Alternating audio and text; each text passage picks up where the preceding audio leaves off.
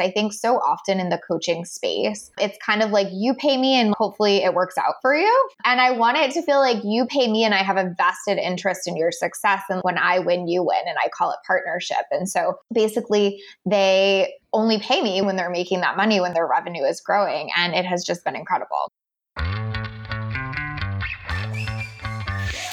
What if you could change the way you price your services and double your revenue without bringing on any new clients or changing anything about how you work with your clients? I'm Susan Bowles, and you're listening to Break the Ceiling, the show where we break down unconventional strategies you can use to save time, boost your profit, and increase your operational capacity. Sometimes just switching up how you're pricing your services can have a dramatic effect on your overall profitability. And I don't just mean raising your prices, but reimagining how those prices are structured in the first place.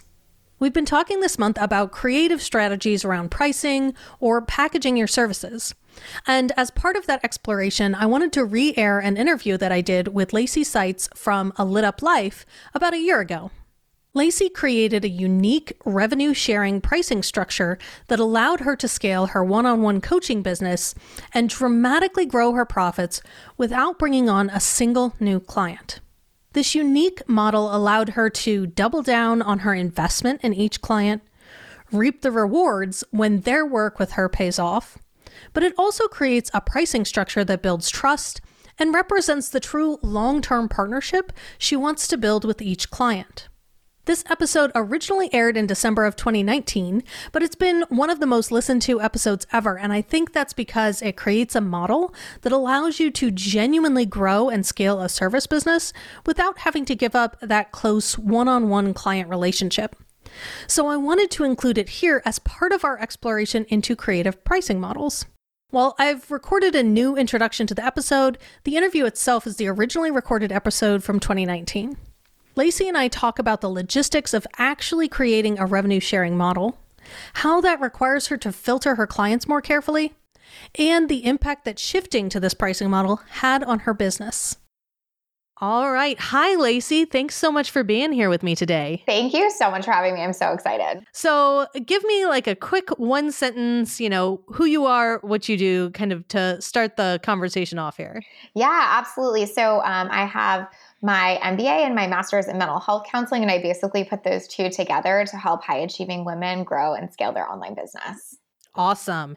And you have a very unique kind of pricing compensation structure in your business. Can you tell me a little bit more about that, how it works? Absolutely. So when clients hire me, they pay me a base rate, but then on top of that, they pay me 10% of the new revenue generated through our work together. So if they come to me already having clients or whatever, obviously that doesn't count. I'm not just coming in taking 10% of their business, but taking 10% of the new revenue we generate because I want them to actually feel like we're partners. I think so often in the coaching space, it's kind of like you pay me and like hopefully it works out for you, right? Right. And I want it to feel like you pay me and I have a vested interest in your success. And like when I win, you win. And I call it partnership. And so basically they only pay me when they're having that win, when they're making that money, when their revenue is growing. And it has just been incredible. So how do you track that? Is it any revenue that comes in after you guys start working together, or are you tracking specific kinds of revenue? So I would say mostly it's any revenue that comes in after we start working together, but certainly there are variances to that. Like if there was somebody you had been talking to well before we started working together, it's an old client that, you had a relationship with for a long time that you knew was going to resigns, like things like that. I'm like happy to like understand that I didn't play a role in that. But in general, it's usually like 10% since we began working together. Okay.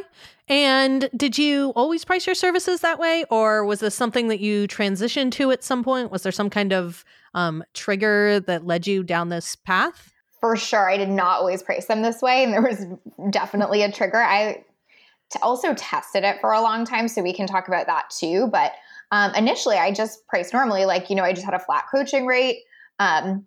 That's what you paid, that kind of thing. But something I was hearing from people over and over again that were coming to me to work with me is basically like, I've been burned before and I'm scared, right?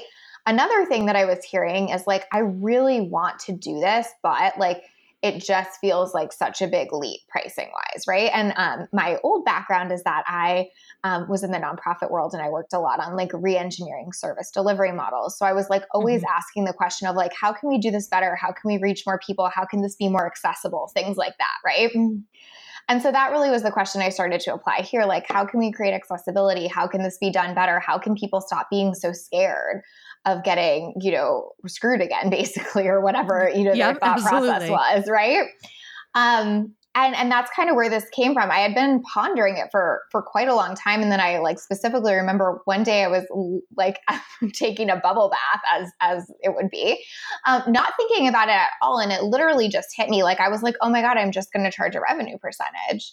And I pretty much ran with it starting right from that moment. So did you transition existing clients or you use the new model with new clients? How did you actually implement this? Yeah, great question. So actually what I did at first was I'm like a big tester. Like I don't love to like dive into anything. Like I want to get data. I want to tweak it, like stuff like that. So what I did in the beginning was I basically ran what I called the partnership process, and I had people apply. And so I didn't even charge a base rate then. I was basically like, work with me for 10% of your revenue. And I had so many people apply. Like I think the first time we had maybe 100 to 200 applications. I don't quite remember. Wow. And I took people through a really long process because I was basically like, well, I want to vet you if and make sure you're. Yeah. I mean, there's a lot of risk on your part. Yeah. You know. Totally. So I did that. And the first time I think I took on 2 or 3 clients. And I think both of them ended up paying me more than my flat rate. And I was like, wow, there's something to this. And so I actually ran the partnership process, I think 3 more times before I took it full scale in my business.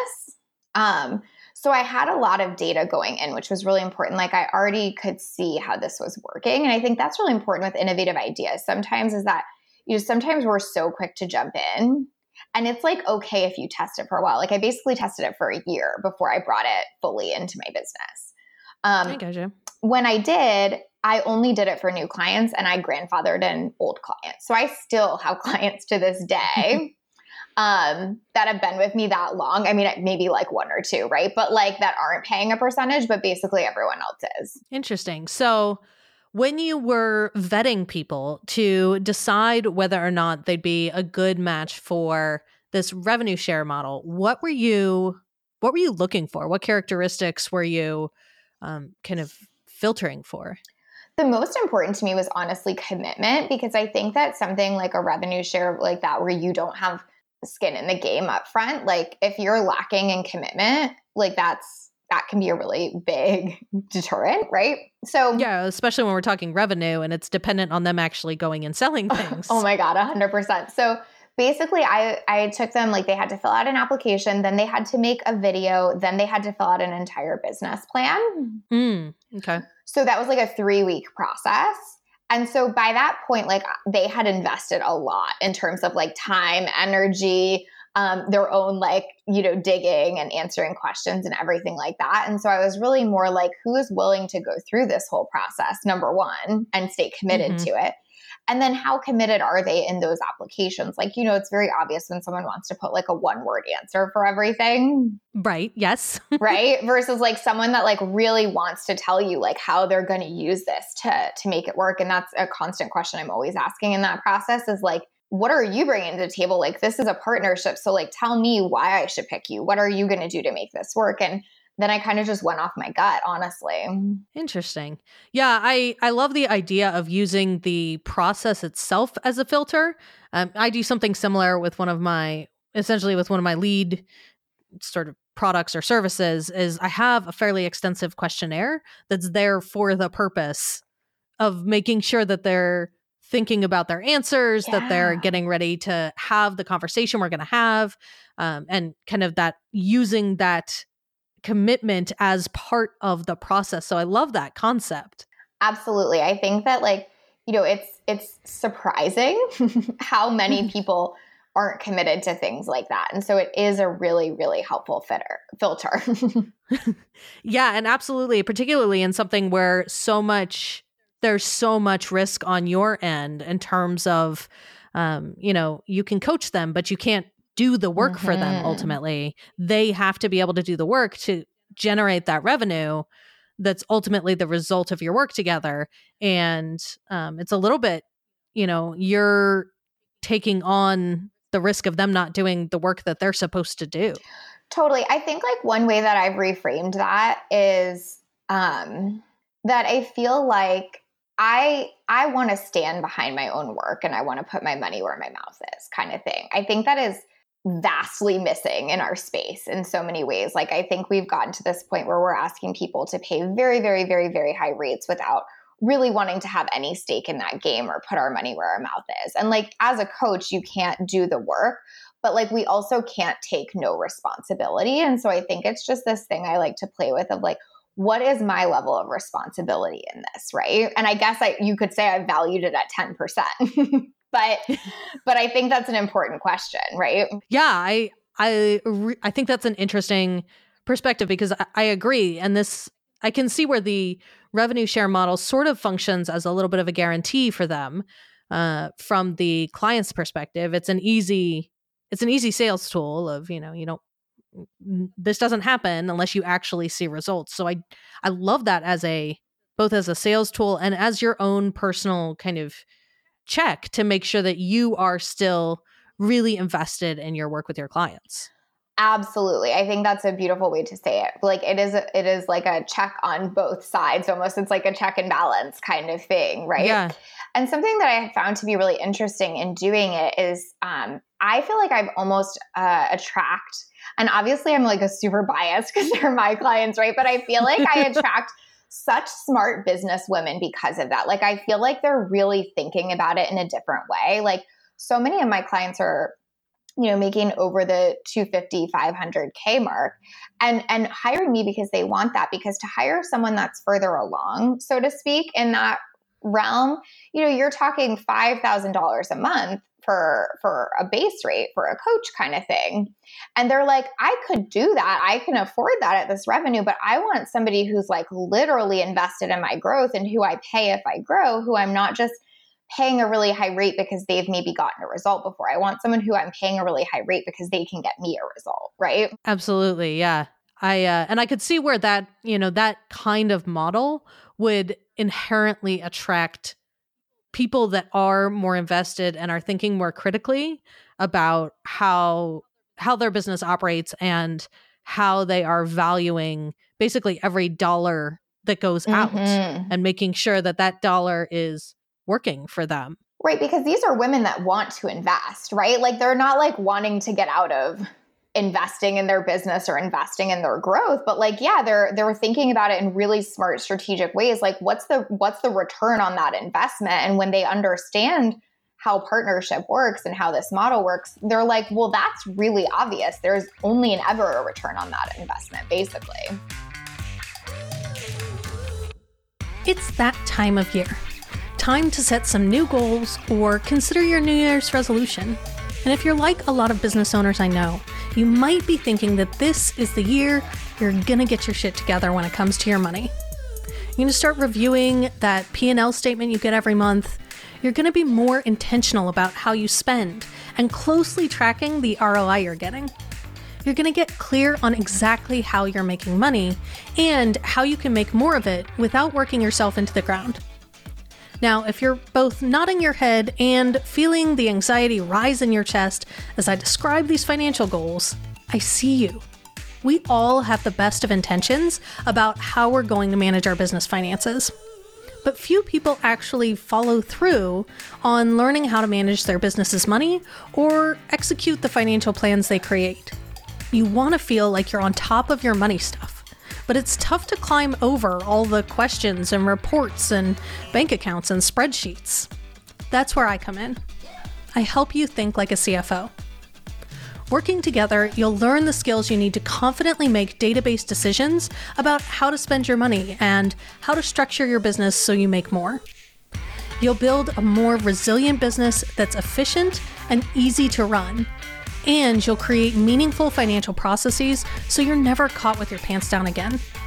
Think Like a CFO is a 6-month accelerator, online workshop, and coaching program that will teach you to think about your business like a CFO would. We'll cover 6 core topics, including risk and resilience, investing in your business, scaling sustainably, and your relationship with money. You'll also get dedicated implementation time and live support so you don't get stuck on the details or the execution. And you'll get a clear path to true small business financial literacy so you can connect your money to every other aspect of your work, from daily operations to long vacations. Think Like a CFO is enrolling right now, and when you register before December 31st, you'll also get my course, Not Rocket Finance, which is the perfect primer for Think Like a CFO. To find out more about Think Like a CFO and finally get your business shit together, go to scalespark.co/CFO. So going back a little bit to the pricing model. So when you started this off, you were doing just revenue share only. What prompted you to add back in a base rate? Yeah, great question. So initially when I did the revenue share only, it was like with 2 clients, basically. I would do like 2 at a time. And then I would have still all my regular clients, like just on a base rate or just on a regular payment structure. Does that make sense? Mm-hmm. So, I kept feeling a pull to be like, this is something, like this means something. I really want to turn my business in this direction. But fundamentally, at the end of the day, like I have operating expenses as a business, right? Mm-hmm.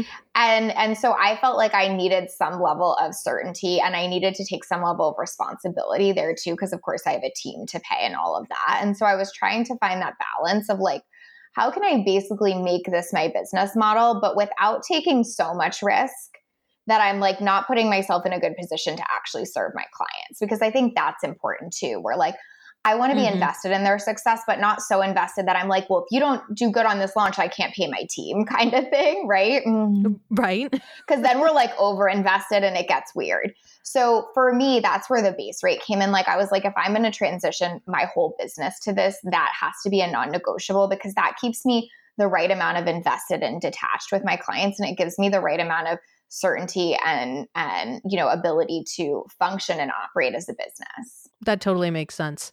And balancing kind of where your level of risk and investment should ultimately be, and making that reflect how you emotionally are also invested in their business. Exactly. And I think another important piece of it is I really do think, oh my gosh, what's that quote? It's going to like totally leave me now, but it's basically something about like, the energy is in the transaction, or the, I forget. Do you know what quote I'm saying? Mm-hmm. But meaning like there's some level of energetic exchange that's really important in having to pay your coach something, right? Yeah. Like there's a belief that comes through that of like, I believe this much in my business that I am willing to put this money on the table first kind of thing, right? Yeah. There's definitely a psychological kind of investment that comes with putting your money where your mouth is. Exactly. So I feel like I'm kind of doing that, right? By being like, I'm willing to like be your partner in this and let's go all in. And then I need them to be able to do it a little bit too. Like, and I'm willing to pay your base rate. Like, so it feels like there's this even exchange of us both being like, let's put some energy and some stake in the game. That totally makes sense. So when you are kind of pitching this non-traditional model to new clients, do you get any kind of resistance because it's very atypical, or do you use it as a filter, or how does that kind of conversation end up working? So I love that question, because I have to tell you, when I first started doing this, I basically prepared myself. Like I was like, I'm probably going to get a ton of pushback on calls. Like this is probably going to be something like most people aren't going to be interested in adopting. I'm okay with that. Like I like prepped hard, you know what I mean? I don't think I've really gotten one sincere objection around it. Because most people are like, I freaking love that you are invested in my success in that way. So it's most people are viewing it more as a positive than a negative. Exactly. Most people are viewing it as a positive. I think like the only time I've ever really gotten any level of pushback is sometimes so a lot of my clients work with me for a long time. Like I have a 6-month program, but most of my clients stay with me for a year or longer. And every now and then, as a client has really grown in our work together and they're about to resign, they're like, oh my gosh, I realize how much money I'm resigning for at this point, basically. Mm-hmm. Right. Yep. And I'm always happy to talk through that with them. But ultimately, the conclusion most of them come to is but the reason I'm making this much money is because we've had this partnership. And so it makes sense versus going to someone else and paying them this much money who hasn't been part of my success or hasn't built this with me, so to speak. No, that totally makes sense. It's yeah, the concept is just really interesting. It's a lot to take in when you're at that point, and you're oh, wait, I get how much I'm making and how much I'm resigning for at this point, right? Yeah, but it's not really any different than something like an affiliate program or, there's a lot of ways where we cut a percentage of our income out to other expenses. There's not intellectually necessarily anything different to a revenue share to your coach versus a revenue share to a referral or an affiliate. 100%. It's basically an operating expense at that point. And what I always remind people too is that the thing that's so safe about it is it's literally based on what you make, just like affiliate sales, right? I'm not paying out affiliates if they're not making sales. And it's the same here. So I think that's super valuable. Absolutely. So how do you actually execute this?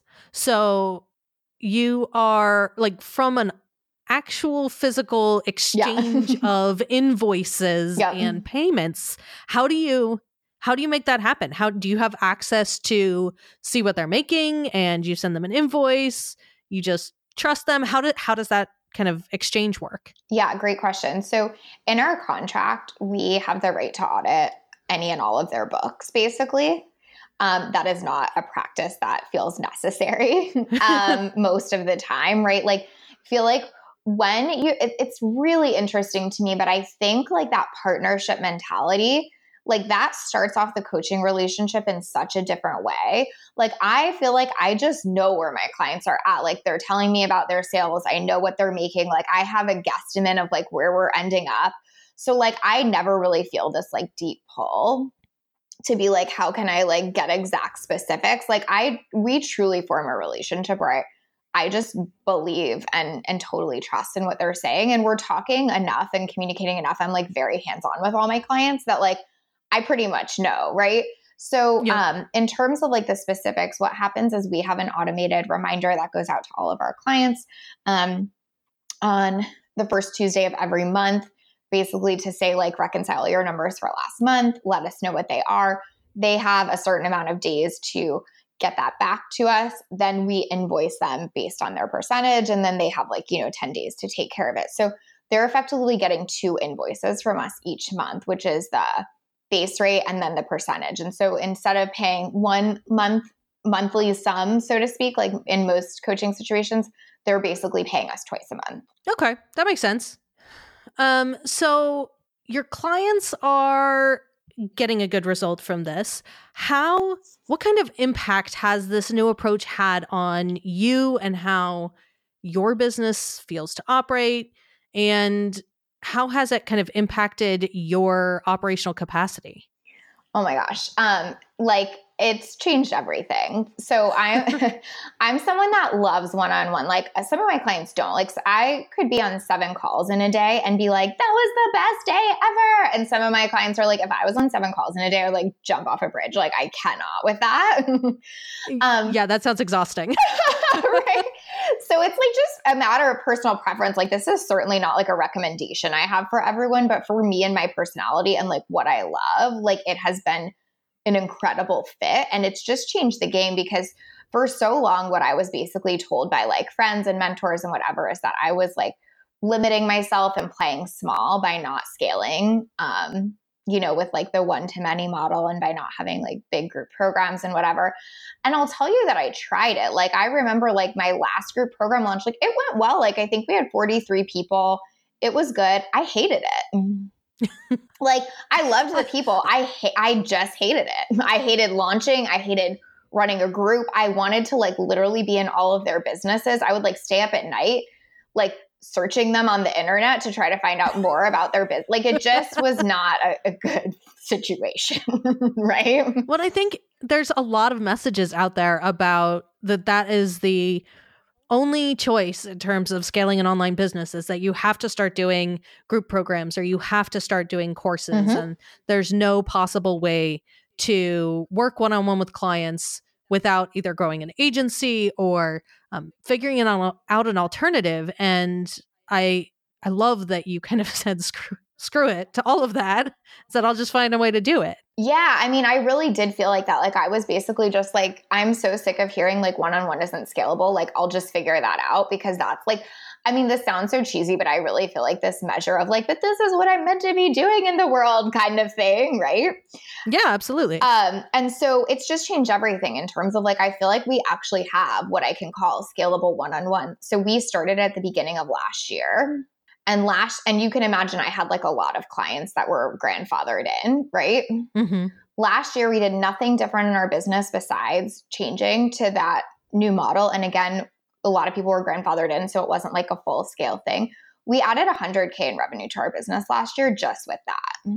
Just from that? Mm-hmm. Wow, that's impressive. Like didn't work more, didn't take on more clients, nothing. Like it was just like with the new clients and their growth, that's what we were able to add. And so for me, like, you know, I might not have the business model that goes 0 to 1 million in a year, but just to be able to see like we can add 6 figures every year through this thing. And I think we'll have added 6 figures this year too. It just has changed my ability to be like, I can do it my way. I can make things work my way. And like, there's literally nothing in the world that makes me more proud than being able to be like, I made an extra $100K because I helped my clients make an extra $1 million. Like that is so satisfying to me. Well, yeah. And it's great. It's a great sales tool. I love actual numbers and saying these are the actual results that I got. Like, here's the real numbers. Here's what happened. Here's the impact. And I think that's really powerful. But I also love the perspective that it was really about doubling down on your commitment to your clients and your commitment to run a business that was the right business for you and how you work and how you want to work. And I think that is underestimated as a determining factor of what kind of business you should run. Yeah. I always say to my clients, like making money isn't the most important thing. It's how you make the money. Absolutely. Right. Like I probably could be making a lot more to be perfectly honest, if I had gone do a big group program thing. It just wouldn't matter because I wouldn't be happy. And like, why did all of us actually start our business? Because we actually want to feel like happy and lit up and make the money. And so the how is so freaking important in terms of it matching your personality. I think for some people, like the big scale launches, and so I have plenty of clients whose personality that epically matches. But like, I think that we just don't take into account enough, like what is the thing that makes this not feel like a job? Because then the money is like an extra bonus, right? Yep. So what are you planning to do in terms of scaling after this? How has this changed your approach to scaling? Are you you're going to hit capacity and stick with your clients that you've got and continue to grow their revenue? Or are there other ways that you're looking at approaching this? Yeah, great question. So I feel like I'm now in the practice. This is like a little bit woo, but it's relevant. But like, I'm down like, with the woo. Always believe like a divine download is coming, because I had such an epic experience with being like, I will be a one-on-one person, and then being in the bathtub and just like finding the answer. So like basically every year in my business, I always tell myself like, it's always this time of year. It's always around now. I'm always like a divine download is coming. And so like, I think that I'm birthing one. I don't know what it is yet, but something else will come. Last year, it was that I decided to do my podcast. And basically what I do on my podcast is I just record 6 months of coaching someone. And that was like totally divine download idea. Like, you know, just one of those things. So anyway, like TBD. But in terms of the scalability plan, obviously, like I could just cap it in terms of like we're growing because our clients' revenue is growing every year, right? And so I think that that is a trajectory that like is really unlimited. But I'm also testing it and doing it in another model, which is a mastermind model with percentages. So I have 8 people right now in a mastermind where we do percentages from that too. Ooh, interesting. And that's been really, really amazing too. So like in some ways it's like scalable on many levels, but the revenue percentage is going to continue to be something that's really present. And I think it will be the thing that continues to grow our revenue too. No, I absolutely think that. And I think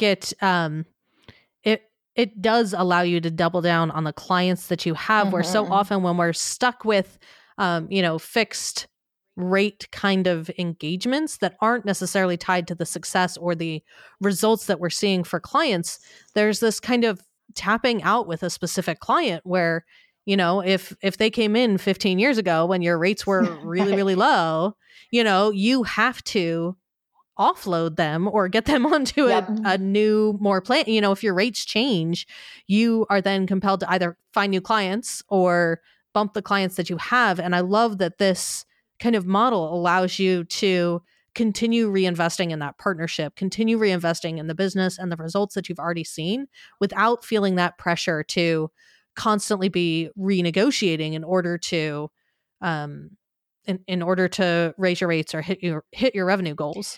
I really like how you said that. And I think that's a really great point, which is I feel like it actually lets you almost like put your attention on the skill instead of on the sale, so to speak, right? And so I feel like I get to invest a lot of my attention in the skill of coaching and growth and the things that I'm like most epically interested in, right?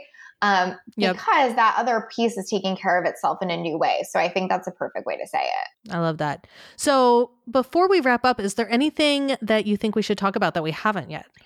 I think what I would just say is, well, actually I have 2 things. One is I think just like permission to do it your way. And I know you talk so much about opting out. And I think that is just so important. Like I feel like if I could literally give everyone I talk to, all of my clients, everyone, that hears from me or whatever, one message, it would be like, you can do it your own way. And I just love how much you're sharing that point. And I just want to reinforce it one more time. Like this is a cool business model. I'm like all for it, but like, it doesn't have to be this. Like, I just hope this is an example of like, if there's something that's on your heart and that you're meant to do, you can find a way to build and scale that, no matter what anyone else says, right? Yeah, absolutely. And the second thing I would say is like one of my like best, biggest wins in terms of thinking about things like that has been just using Blue Ocean Strategy. Are you familiar with that? Yep, absolutely. So like that's such a good tool to just start on for this. Like they have like 4 really key questions. And like I definitely asked myself those questions a lot when I was building out this model. And in many ways, those questions are what led to it. Like I had been thinking about Blue Ocean Strategy a lot before that idea came to me. And so I think that that's just such a good place to start in terms of like, okay, cool. Like I hear this and I want to opt out of some things, but like, where do I even begin asking those questions? Like, I think that's a perfect place to start. Awesome. I think that is a fabulous note to end on. So where can our listeners find you if they want to connect or learn more? Yeah, beautiful. So my website is allituplife.com. And my podcast is called Literally. So either of those places you can find me. Awesome. Well, thank you so much for being here and for sharing and being so open about your revenue model. I really appreciate it. And I think our listeners are getting a lot of value out of it. Thank you. Thank you so much for having me. I'm so grateful to have this conversation. The revenue share model Lacey shared with us is a great option for continuing to work with clients one-on-one without limiting your ability to grow. It also really allows Lacey and her clients to be on the same page and working towards the same goals, because when the client's business grows, so does Lacey's. Now, this may or may not be a good option for your business. If your work with clients is long-term and it directly contributes to an increase in revenue or profitability, this might be a good option. But one thing to remember here is that the risk in this model will fall on you, the business owner. So like Lacey talked about, you have to be really good at filtering for the right clients for this model, the ones who are going to hold up their end of the bargain and do the work that needs to get done. You also probably want to have been doing this kind of work for a while so that you can be pretty confident about the kind of results you're going to see with your clients, because your financial health will be tied to them achieving those projected results. So you want to make sure they can actually do that. This unique model won't be right for everyone, but if it is a good fit for your business, it can be a way to increase your financial results without having to scale your operations. Next week, I'm taking a week off and you won't have a new Break the Ceiling episode in your feed on Tuesday, but I'll be back in January and we'll be talking about the psychology of money, which is going to be really fun.